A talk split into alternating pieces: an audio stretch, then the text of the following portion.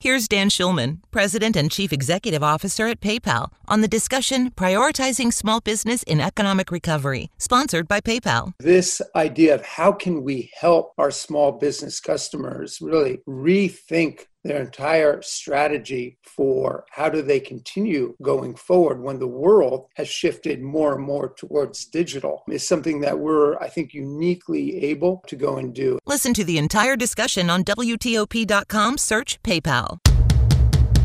Politics, power, and the people. From Washington, D.C., this is The Week on the Hill. They've waited months. They've waited and suffered, and some have died while needless political games have played out. The American people wait for more emergency assistance ought to be over. When it comes to unemployment benefits, stimulus checks, aid to small businesses, and so much else, we have a responsibility to get this right. People's lives depend upon it. Senate Majority Leader Mitch McConnell and Senate Democratic Leader Chuck Schumer in the thick of the December drama related to providing COVID relief for millions of Americans. I'm WTOP's Mitchell Miller, and in addition to months of negotiations related to the pandemic package, Congress has again pushed the envelope on a government shutdown. Why does this always happen, and what can be done about it? Virginia Democratic Senator Mark Warner is among the gang of eight who helped negotiate the $900 billion bipartisan framework for the COVID relief legislation. I asked him to respond to people who say Congress is broken and whether the efforts of the lawmakers he worked with provide any hope. I think the fact that a group of senators, bipartisan, said to heck with the politics, to heck with the partisan posturing, let's try to provide emergency targeted relief for those Americans most in need is a sign that Congress may be getting its act together.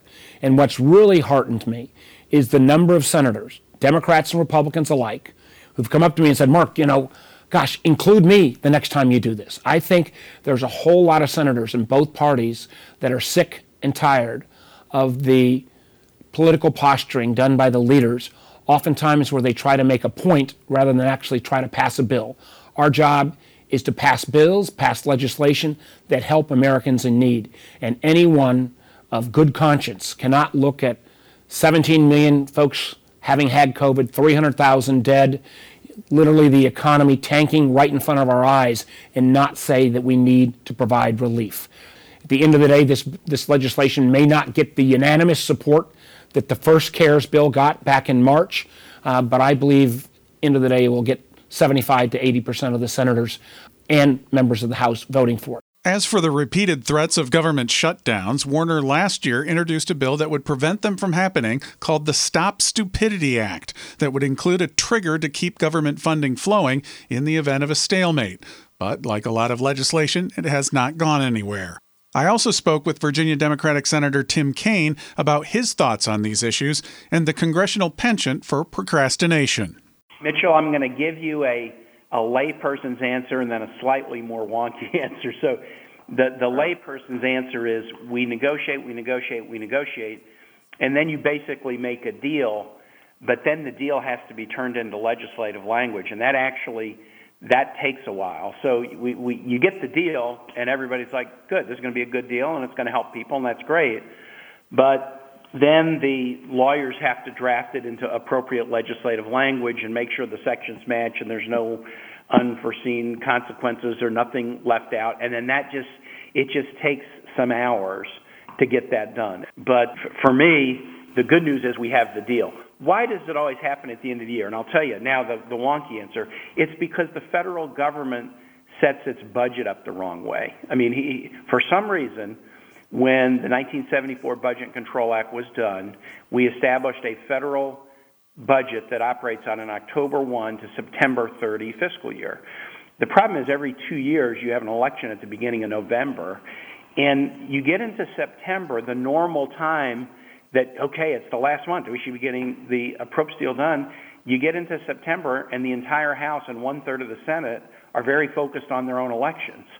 And, and they're not focused on hey, wait, the budget's supposed to be done September 30. So what you see is Congress usually gets a deal done right before year end. I had a friend who was a landscape architect, and he once told me, you know, Tim, when you're doing landscape architecture, Don't put the sidewalks down. Just put out the landscape and then watch where people walk and then build the sidewalks where they walk. What we've shown in Congress year after year after year is we get budget deals done at the end of the calendar year.